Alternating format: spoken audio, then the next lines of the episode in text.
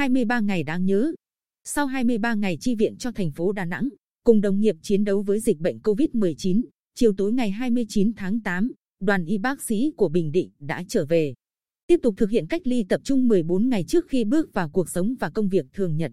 Kết thúc chuyến đi vào tâm dịch, hành trang trở về của mỗi y bác sĩ là hạnh phúc khi được chia lửa cùng các đồng nghiệp, vui mừng khi dịch COVID-19 phần nào được kiểm soát.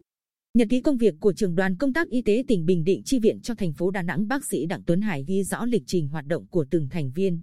25 bác sĩ, điều dưỡng, kỹ thuật viên và nữ hộ sinh được chia thành hai nhóm. Nhóm cắm tại Bệnh viện Phổi Đà Nẵng, với công việc chính là hỗ trợ công tác lấy mẫu, xét nghiệm cho bệnh nhân và người nghi nhiễm COVID-19. Nhóm còn lại được điều động để tập huấn và diễn tập thành lập Bệnh viện Giã Chiến Tiên Sơn, phân thành 4 kíp để tập huấn và chạy thử Bệnh viện Giã Chiến có sức chứa 270 bệnh nhân.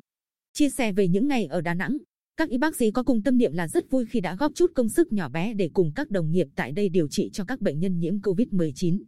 Với tinh thần trách nhiệm của một người thầy thuốc, họ sẵn sàng chia sẻ và giúp sức bất cứ khi nào đồng nghiệp cần. Làm việc tại Bệnh viện Phổi Đà Nẵng, chuyên viên chẩn đoán hình ảnh Đinh Hữu Quốc đã tiếp xúc với các bệnh nhân F0 tại đây. Những bỡ ngỡ lo lắng ban đầu nhanh chóng qua đi. Anh trực tiếp chụp X quang phổi cho bệnh nhân 416 cùng nhiều bệnh nhân khác. Qua hơn 3 tuần làm việc ở vùng tâm dịch, gắn với đồ bảo hộ, phục vụ bệnh nhân COVID-19, anh bảo mình đã quen, giờ chia tay không tránh khỏi cảm giác quyến luyến.